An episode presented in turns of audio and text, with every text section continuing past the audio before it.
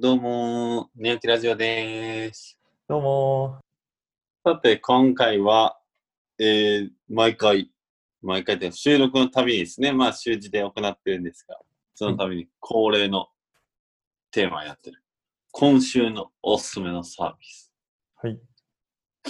さて、今回おすすめするサービスは何でしょはい。 自分からか。今 週のうおすすめのサービスは、フラワーですね。出たーまあ、これは結構、あの、リリース当初、1年ぐらい前に、多分、そうだね結。構 SNS で見る、見た人もいるかなと思うんやけど、うん。まあお花を、うん。こう、頼んで届けてくれるサービス。うん。うん。で各週ぐらいで、まあ、ブーケとか、まあ、ちっちゃいお花が、こう、届くうん。サービスですね。うん。そうね。うん。確か、その、サイズがめっちゃ小さくて、本当に一輪くらい、まあ一輪は言い過ぎだけど、うん。まあか小さいから、その、確か、郵便ポストに入って届いて、送料も安く、受け取りミスもないから、なうんんか低いプライスで提供できるそうそうよそうになってたという印象。そうそう。あのーそうだね。大体各週ぐらいでお花が届いて、うんうん。で、まあ、それのサブスクリプション、毎月、こう、うんお花選んで、頼んで、まあ、頼まなくてもいいんやけど、お花選んで、届けてもらう。で、大体、800円とか900円とかで、1回お花届けてくれる。いいよね、その値段で。これ、いいね。で昔使ってて、うんうん。もうそのリリース当初は使ってて、で、引っ越しとかいろいろあって使わなくなって、またやっぱお花あってよかったなと思ってまた使い始めたのが最近。で、珍しい、その課金パターンってね。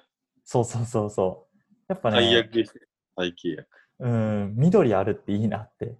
もうあー俺俺の家全く観葉植物とかもないから、うんうん。こう、緑が欲しいんやけど、子供がおるから、あんまりこう、うん土があるようなものはあんま置けなくて今、確かに。そうなったら、まあ、フラワーすごい良かったなと思って、最最近また使い始めた。うん、うーん、なるほどね。そうそう。で、なんでこれ使ってるかっていうと、やっぱお花屋さん、まあ、うん、近くのお花屋さんあるんやけど、お花屋さん行って何頼めばいいかわかんないのと、そんなうん大きいお花いらんのよね。 そうね。そう。その、いいかえ確かに。うんフラワーってすごいいいコンパクトさで、うん、そう。そういう、なんかその時に、まあやっぱフラワーいいなと思って、また使ってみたかな。うん。ああ、面白い。意外とお店行って500円とか1000円くらいのお花を買うって、うん。なんかすごいこう申し訳なさが発生するから、うん。通いづらいなっていうところもあるし、うん。まああと何を買えばいいのかわからないっていうこととか、あも考えると、意外とそういうお花好きの入り口の層をのうん。小さなマイクロペインを解決してるような気はすうんる。そうなんよね。なんかこのフラワーと似たようなサービス、まあ同じ会社、ロールケーキっていう会社がやってるサービスで、アルバスっていうサービスがあって、ほうほうほう。それもなんか、毎月子供の写真を9枚ぐらい選んでえー、頼むと正方形の写真がうん9枚こう届く、でアルバムそれが入る専用のアルバムがあって1ヶ月ごとにこうアルバムを作れるっていうサービスなんやけどうんうん。同じような感じであの9枚は無料で頼めてで送料だけで送ってくれてで記録できるそうそうなんかこういうサービスをなんかこう毎毎月とか毎日とかがこう楽しくなったりとかするサービスがですごいちっちゃいサービスを提供してるっていうのはすごいいいなって思ったりするな、ううんんうん確かに。ちなみに今は継続してどれくらいですかあフラワーうん。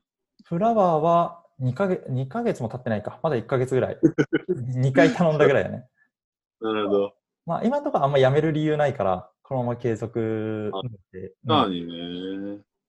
そうそそっか確かにな。まあ、いわゆるね、なんか何回か過去にも録音はしてないけど、サブスクに関して2人で話し合ったことも、うん、ねあったと思うんだけど、確かに。基本的にサブスクってこう、ネットフリックスみたいな無形物だと、うんこう見直すきっかけもないし、まあうんいいかっていうので、うん、あのー、利用頻度少ないけど課金し続ける。いつか利用するかっていう感じでね。うん、っっていうのがこう、の中の休眠ユーザーとかがある程度数字されてるよね、みたいなうん、話があって、で、こういう物を送る系って、うん、やっぱりつどつど必要かどうかを見直すから、り、うん、なんか解約の割合が高くなりそうだよねって話とかもしたような気がするんだけど、うん、まあ、お花とかはもうほんまに人によってね、もう習慣化しちゃうと、むしろ逆にやめる理由とはっていう風になってくるっていうのは、そうね。あるかもしれんなとは思った。うんこれなはいいる。ほど。はい。あの、ケーキさんの方の、じゃあ、今週のおすすめサービス。はい。今週のおすすめサービスは今まで大体新しいものをお、あげてた。うん、今は、今回はギフティーですね。おー、ギギフフティーね。ティーは、えっと、サービス内容も説明すると、うん、まあ、いわゆるスタバの、うん、えーチケットとか、うん、えーっと、まあ、なんだっけな、大戸屋とかもそうかな。まあ、いろんな、うまあ、ドトールとかいろいろあると思うけど、そういう、えーっと、飲食とかを中心とした、まあ、うんいわゆる日常消費を簡単にできるようなものを、もうオンライン上でギフトとしてプレゼントできる。うん、まあ、もう少し言うと、基本的に LINE で、例えば誰かの誕生日があったら、もうこっち側で、えー500円でスタバのチケットをオンライン上で購入して、あとは URL を相手に LINE で送れば、もうそのまま500円分のスタバチケットが、うん、えーっと、使えるという。うーん、まあ、いわゆるこう、郵送の必要が一切なく、気軽うんにギフトがプレゼントできるっていううーん。サービス。ですね。えー、もうね、最近なんかこう、改めて、改めてだから使ってみて、あ、いいなと思って、うん。何人かにちょっと送りつけた。あのでもいいよね。うん。そう使ったことあるいや、使ったことなくて。ギフティーって結構もう古くて、じょまあ実際このワンプロダクトで上場まで行ったし、うん、そうよね。そうそう、10年くらいかな。もうん。。う2010年くらいからら、そうそう、多分スマホシフトのタイミングくらいに出てきたけど、うんまあそんなに大きく騒がれることもなく、うん。ましれっと上場して、え、誰が使ってたみたいなうん。感じだったんだけど、最近僕の中で、あ、確かに便利と思ってて、うんうん、便利よな。そのきっかけは、うんあの、最近タンプっていう誕生日プレ、まあ誕生日プレゼント専門じゃないけど、いわゆるうん。ギフトの、うん。あ、の、EC サイトがものすごいスタートかアップ界隈でもうん話題になってて、うん。で、そのタンプが新機能なのかもともとあったのかわからないんだけど、うん。その相手の住所を聞かずに匿名でプレゼントできますっていうのをうちんょっと打ち出したプレスリリースみたいなのがあって、うん。うん。ああ、確かにこれ無形のサービスやったらそういう送り方ができるんかっていうのと、まあそううかん、タンプの場合は無形にかからず先に送って相手がそこに入力情報を入う力、んそっ先を入力すれば送られるっていう形でうん実現してるけど、なんか相手の住所を聞かなくていいっていうスタイル面白いなと思って。うん。で、タンプ見てたんだけど、タンプって結構こう、若者向けうん。がやっぱ多くて、昔はさ、その、どういうのを喜あげたら喜んでくれるかなとか、サプライズがとか思ってたけど、うもんう。30くらいになってくると、もう確実に使い勝手が良くて、まあ、わかるわ。うん。喜んでくれるものっていうのが、うんもう技術としてうん。一番こう、間違いないよねっていうふうに思ってきたときに、うん。タンプの商品リストはちょっと物足りんくて、うん。あの、ギフティーだとこう解決するというか、うん。スタバとかそういうチケットだったら用途が広いから、あギフティーいいなっていうのでうん。使ってるって感じだよね。へえ。そう。確かにね。そうで、まあ、それがさらにおもろいなと思ったのはやっぱりコロナの影響があるから、会わずにギフトを渡せるっていうのは、まだまだ伸びるんじゃないかなっていうのと、うんうんあと IR 見たら、法人向けのギフティフォービジネスっていうものが存在して、うん。へえ。売売り上げの62%、要は半分以上がもうその、フォービジネスっていう方だったんだよね。そうなんや。で、それなんじゃら、うなんじゃ。ら、なんじなゃんらじ。ゃそれうん。なんじゃらというので、あの調べてみると確かにと思って、いわゆるこう、法人がうん。資料請求とかしてくれた何々やプレゼントとか、はいはいアンケート活動したら、アマゾンギフト券1000円分とかあると思うんだけど、うん。ああいうところで、このギフティなサービスを使って、ああ。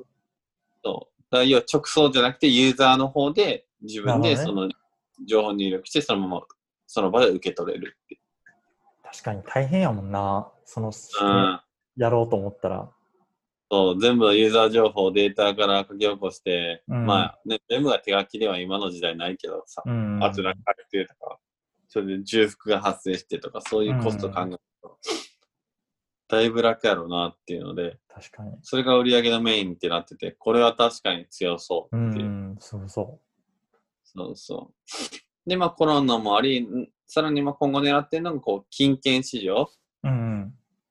うん、まあなんか JTB ギフト券とかもそうだけど、うん。それにとって全体の15%くらいしか電子化されてないから、うん。残りの85%を取りに行くって言ってて、へえ。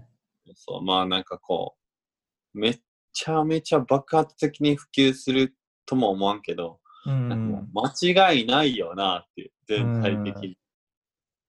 そうそう確かにな。っていうので、ギフティが面白いなと思ってるっていうのは、今週のおすすめのサービスですね。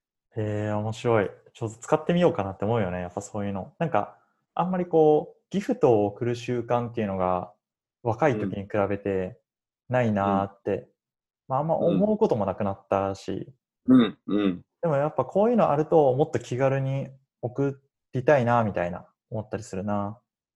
そうそうそう。うん。そうなんだよね。たそうね。今言われて思ったけど、ちょっとしたものとしてはいいよね。そうそうそうそ30くらいになってさ、わからん。これ勝手な意見かもしれんけど、う。うん。 3000分くらいのなんかものをさ、うん。こう、誰かにあげるってなった時に、うんうん。